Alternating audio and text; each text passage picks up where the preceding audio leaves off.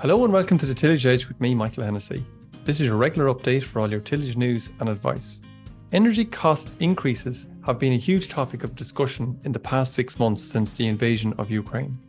There are more and more discussions now centering on the potential energy outages this autumn across Ireland. Let's hope it doesn't get to this, as it's a long winter's night without electricity to power lights, heating, and the TV.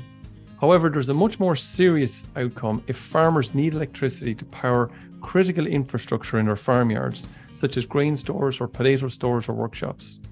There may be a few solutions farmers could avail of to keep their businesses running. And to discuss that, I'm delighted to be joined by Barry Caslin, a bioenergy specialist in Teagasc.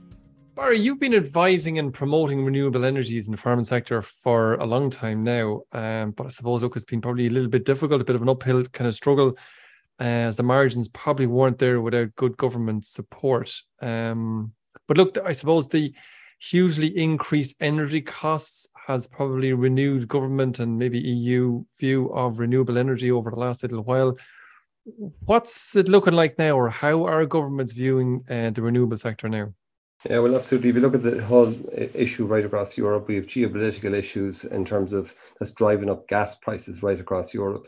So we've seen the price of gas, and we buy gas in what's called therms of energy. So, uh, uh you know, two years ago we were buying gas at uh, at uh, 50 pence per therm. Today we're buying it at over five euro per therm. So that's a tenfold increase in gas prices. There's about seven, and if you take Ireland alone, we're importing most of our gas is coming in from the UK, Norway. Uh, we're not as dependent on Russian gas as countries like Germany would be. But at the same time, that pool of gas is going to be uh, uh, in hotter demand. You will see the price of it increasing even, even more. Um, so there's 700,000 houses in Ireland that are dependent on gas to heat their homes. Half our electricity is produced using gas in Ireland also. So we're very, very dependent on that as a, as a fossil fuel feedstock for energy needs. Uh, it's the, the expected supply of gas on the European market is expected to diminish over the winter. There's expected to be, I suppose, curtailed supplies in many European countries. That's going to have a knock-on effect in Ireland and other countries. And um, I suppose that's why I suppose the whole area of renewables is seeing a renewed impetus or drive behind it at, at European level. So I suppose that's why we're looking at technologies such as solar and anaerobic digestion, um, uh, solar PV, the likes of uh, uh, biomass boilers, which can, and, and of course energy efficiency as well, which sure. can be w- ways of uh, decreasing the demand or requirement for renewable uh, for, for energy. And Barry, did I see the EU um, carved out a pretty big budget there to um, fund extra renewable energies over the next number of years? Yeah, there have been, um, I suppose, been an, an, allocation to the various countries, uh, a, a, requirement for them to implement through their national action plans uh, to to implement uh, energy, uh, renewable energy technologies where possible. Now, some countries are moving at different paces with that. Some countries are well ahead, like Sweden and indeed Germany as well, whereas other countries are coming from a very low base. So we are going to be seeing in Ireland, we will be seeing more supports for the likes of technologies such as biogas to replace the natural gas that's in the gas grid at the moment. Uh, you'll see supports for the likes of solar PV at much greater levels. So, uh, you know, you're going to see vast tracts of land covered with the likes of solar PV panels. And make no mistake about it, there is going to be a massive demand for land. Renewables won't happen, Michael, without land. So whether that's land for biomass, to produce, uh, you know, energy crops or whether it's grass to feed anaerobic digesters. Land is going to be needed for that. It'll be needed for wind turbines. It'll be needed for solar PV panels. So this is, I suppose, farmers uh, will be in a very enviable position in terms of the fact that they have the land to host these renewable technologies. And to to a degree, Barry, I don't know, we've probably heard a lot of this before. Um, renewables tried to take off before in the past, and probably some of the bigger uh, massive energy companies maybe have taken on the wind and that kind of thing but it's it's always been hard to get back down to farmer level. When do you think there'll be money on the table? When do you think there'll be um, something tangible that a farmer can actually get their hands on to kind of say geez you know what?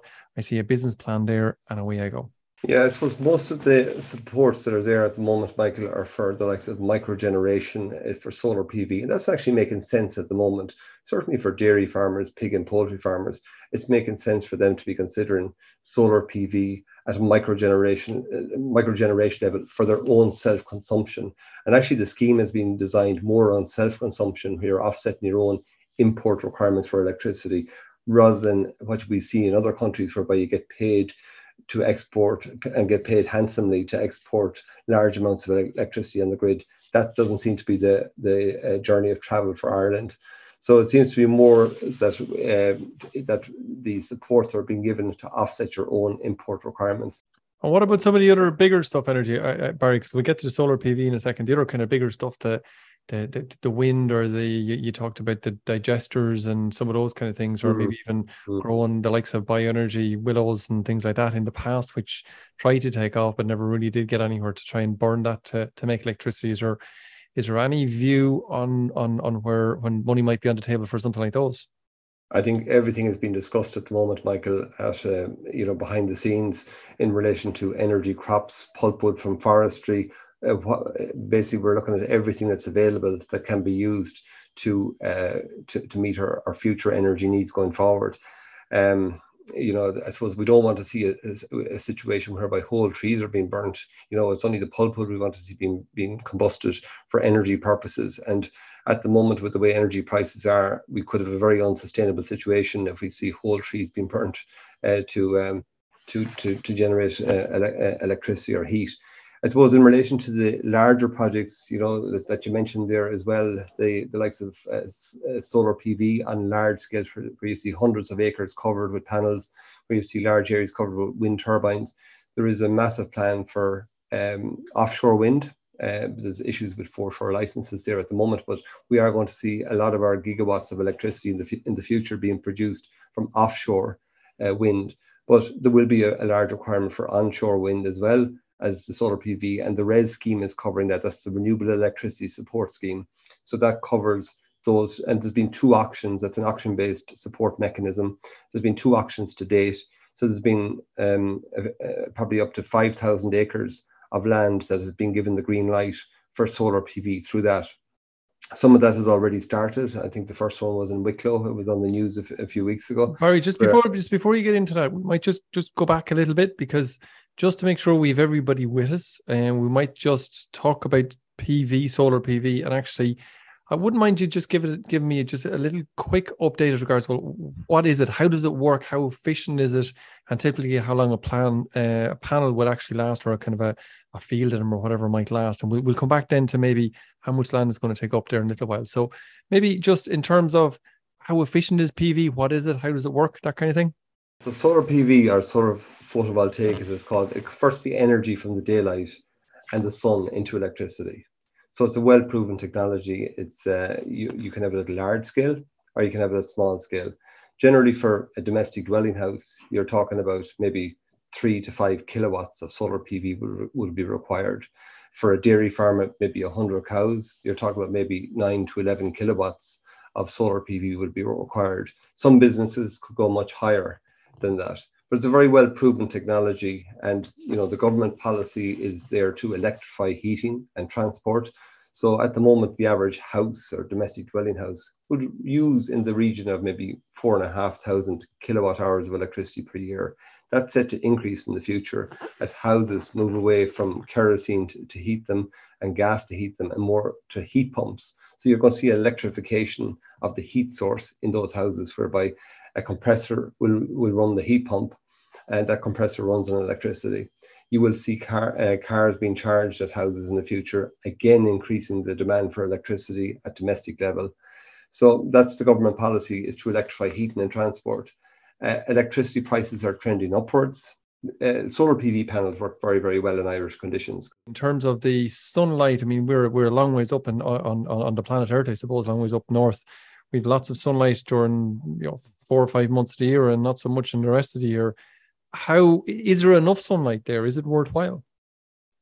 Yeah, it's making sense. Like the output is very predictable in terms of the kilowatt, uh, you know, kilowatt output that you get per year. So it's possible to say that from one kilowatt of a solar PV array that you get in the region of maybe 800 to 1000 kilowatt hours of electricity from that kilowatt installed.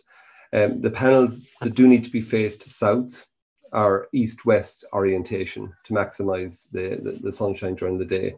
It's not recommended to face the north. If you do, you won't be capturing all the sun. Um, you know, and it depends on your business, Michael, as well, that will determine, uh, you know, that, that will determine what you're going to get out of it in the year. So if you have, if you have, if if a dairy farm that is a spring and herd, for example, they're going to have that bell-shaped production where they'll be producing uh, most of their electricity between February and November. It goes down for January, it goes down for December in terms of the, the production potential of electricity. That can be remotely monitored. So it's possible from your mo- mobile phone to observe to see how many kilowatt hours of electricity you are producing at any given time during the day. Um, and there, should be size so that the output is less than the base load of the farm because there's no point in oversizing these panels. There's no point in putting in higher kilowatt capacity than what you actually require because you're not going to get paid uh, for for doing that at the moment. Okay, and I'm I'm I'm kind of conscious that that some of our listeners are very much tillage and they're probably screaming at Con, yeah, I'm a tillage farmer, I'm not a bloody dairy farmer. They're probably shouting that at us at the moment. Um, so just going back a little bit, just in terms of you mentioned the orientation there a second ago. Can these, and you're saying orientated towards the south, um, but where can these lads be or these panels be installed? Is it is it on sheds or is it on the ground? And and if you are installing them there, do they need plan permission? Yeah, uh, so they do require planning permission if they go over um, a certain size. So if you take a domestic dwelling house, and I mentioned to you already that a domestic dwelling house would require between maybe three and five kilowatts of solar PV. If you the, the limit on a domestic dwelling house today is is 12 square meters. So roughly every kilowatt would re- require a space of around five square meters. So if you divide 12, uh, 5 into 12, that's just over two, you're just talking about over two kilowatts you can get away with in a domestic house without requiring planning permission. On an agricultural building, so if you had a, a grain store, if you had a, a potato cooling uh, require refrigeration and cooling requirement, and you were putting panels on a potato store, for example, you would be putting up um, you would probably require maybe 50 kilowatts of PV, but you can you will only be able to put up nine kilowatts in the absence. Uh, you know, uh, otherwise you'll require planning permission, and that's obviously an, an, added cost to the whole proposal as well when you actually have to go for planning. And that's set to change, Michael, as well, and that's an important point that planning is not uh, that that this upper limit of 50 square meters is supposed to be uh, removed fairly soon because it's certainly a limiting factor or it's, it's delaying the, the many projects getting underway. Okay. Is there any fear, and Barry, say, and you and we talked you talked there about a, a potato store, uh, which can be relatively large sheds and it's a relatively big uh, surface area on top of top of uh, at least one side of those sheds, so you can put PV panels on. Is there any risk that the local county council could look at those going up onto it and kind of say, well, hang on there, that's not a commercial um, scenario. That's like, or that's not a farming output. That's a commercial output. Um, and that's a potential exposure to commercial rates there. Yeah, I, this has come up before, and it does. It's certain that certain something that needs to be, I suppose, clarified before somebody goes ahead with our project. And uh, I suppose you need to speak to the local planners within your local authority to get that one ironed out. But it's I certainly have heard that being raised before, and it could be a potential issue. Okay, and you mentioned I, I know you talked about dairy farmers now, but if we switch that back again to what you were talking about in terms of the potato uh, store, um, I think you mentioned already to get the best out of the PV or the, the electricity coming out of the PV, it's self use. Um, but is that is is there no hope at all of selling stuff off to the grid, or what's the price differential realistically between the two of them potentially going to be? Yeah, I suppose within tillage systems, it's probably making more sense for potato farmers who have um, a cooling requirement to to to um, to, to, to look at the PV. Uh, I suppose look at they'd be looking maybe at dryers where there'd be electric fans, there'd be refrigeration requirements there'd be uh, you know a certain amount of ventilation fans or maybe recirculating fans or lighting as well you know that, that, that that's something that certainly needs to be looked at on potato stores Um, you know, there's there's great variances in terms of the costs between fluorescent and moving to LED. That that's that's a, a, something where savings can be made there as well. But in terms of exporting electricity back to the grid, yeah, there we expect now the the official date that was given was August that it would be possible to export excess electricity back to the grid by August of this year. Now we're in August as we speak today, but there is, uh, I would hope that by the end of the year, that you will be able to export back to the grid and get uh, your clean export premium, which is 13 and a half cents per kilowatt hour. Now, don't forget you can get a TAMS grant as well. But if you do get a TAMS grant, uh, 40% TAMS grant, you will not be able to get the clean export premium and export back to the grid. So you have to either go for one or the other. You have to decide at the outset, are you going to take the TAMS grant or are you going to go for um, the the other option where, where where you're going to forfeit the TAMS grant and pay for it outright and uh, get your clean export premium or your clean export guarantee from your your electricity utility provider. Okay, and uh, I'm right in saying that the, that that the you can export it for 13 and a half cents per kilowatt hour, but if the farmer was to use it himself and displace what what what might be bought in, that's probably going to be 30, maybe even 35 cents a kilowatt hour. So it certainly yeah. makes more sense to use use it themselves. It's very it's very variable in terms of what people are paying across the country, and it's well worthwhile sitting down and looking at you know even switching your provider, potentially getting a better deal uh, on your electricity for the next 12 months. Um, there's great variation out there and great and savings can be made by switching provider. Um, electricity prices are set to go up even higher as we go into this winter. So that's why it will be important for people to look at their their energy provider and see where they can switch to get better savings. Okay, so obviously these thing these panels um, and installing them cost a good bit of money. What sort of capital outlay is required at the very start? And, and I suppose maybe to put it into context in in today's terms with today's prices, or, where we know electricity prices are for your own use, what sort of payback is there? How long will it take for farmers to get their money back? Yeah, they, they, they vary in terms of, um, you know, and it depends on the size. The bigger you go, the, the, the, the less that they cost per kilowatt installed. So you get you get great variation there in terms of you know you could you could be down to 900 euro per kilo, uh, uh, 900 euro per kilowatt installed up to maybe 1600 euro per kilowatt installed, depending on um, you know the system. So like if you take a and at the moment we're restricted under ESB rules to an 11 kilowatt PV array. Uh, otherwise, you have to you have to pay for what's called a G10 relay, and that's kind of a restriction on what can go back to the grid at certain times in the case of an emergency that they don't, don't want systems to be sized above that. That's something that's set to change as well under the new microgeneration scheme to, to facilitate projects up to 50 kilowatts. So we will see that uh, limit of 11 kilowatts changing. But if we take that current limit of 11 kilowatts, you would probably buy an 11 kilowatt system, including the inverter, for around 15,300 euro net of VAT. Um, that would that, that that that that system would generate in the region of around maybe 10,000 kilowatt hours of electricity per year. So it depends. Each business would need to be looked at individually to determine what percentage of the kilowatt hours of electricity generated would that business be able to utilize in a given year. So if you take a pig unit, they would certainly be able to probably put up a 50 kilowatt unit or even larger and use 100% of the electricity on that farm because they have continuous demand with fans and uh, moving part feed, feed augers, lighting systems, continuous uh, base load demand on those farms, and animals are in all year round.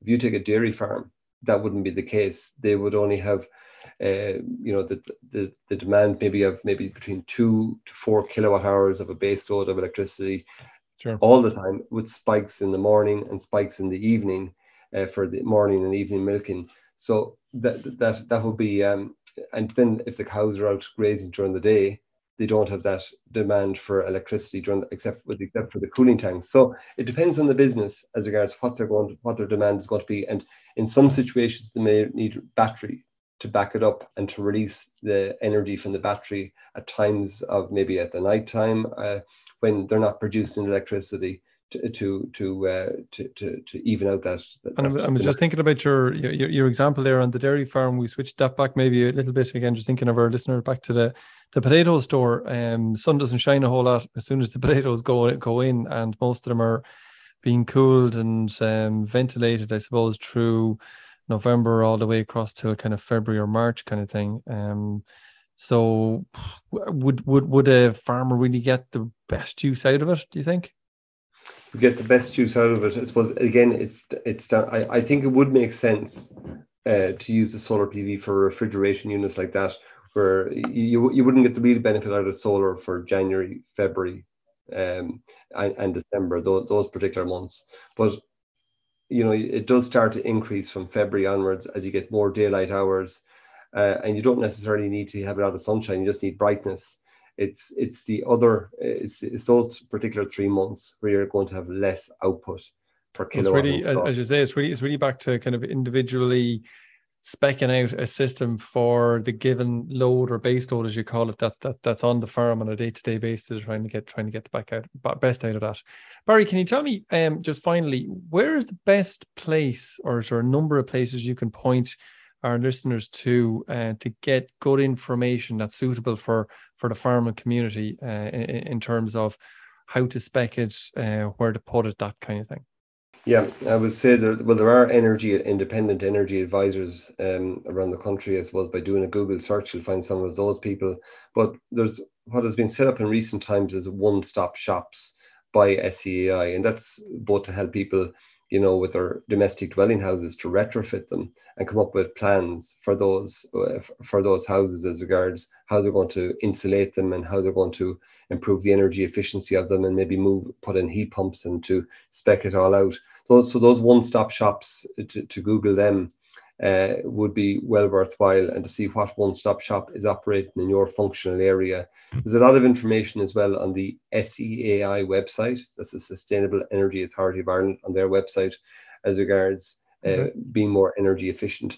Also, the SEAI on their website, they have got an energy training module uh, on renewable energy. And that's that's something that uh, I suppose businesses can get their staff to do. Uh, it's it's it's a very it doesn't take a lot of time to do it, but it's just acquainting people uh, who are working on farms where a lot of energy is being used. It's acquainting them with them with terminology such as kilowatt hours, uh, that they understand you know the difference between LED lighting and um, uh, fluorescent lighting and the savings that can be made by moving to, to the likes of an LED light versus a, a CFL or a or a, a fluorescent okay. light.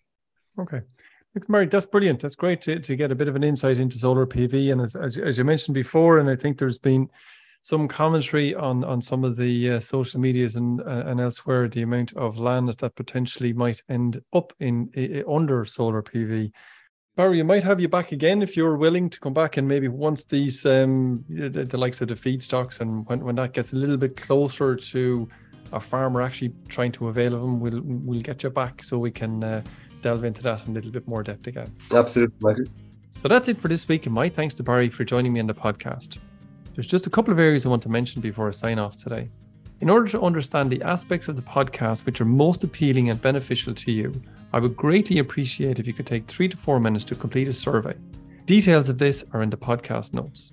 The Teagasc Crops Forum is running again this year on Thursday, September the 8th in the Killashee Hotel Naas.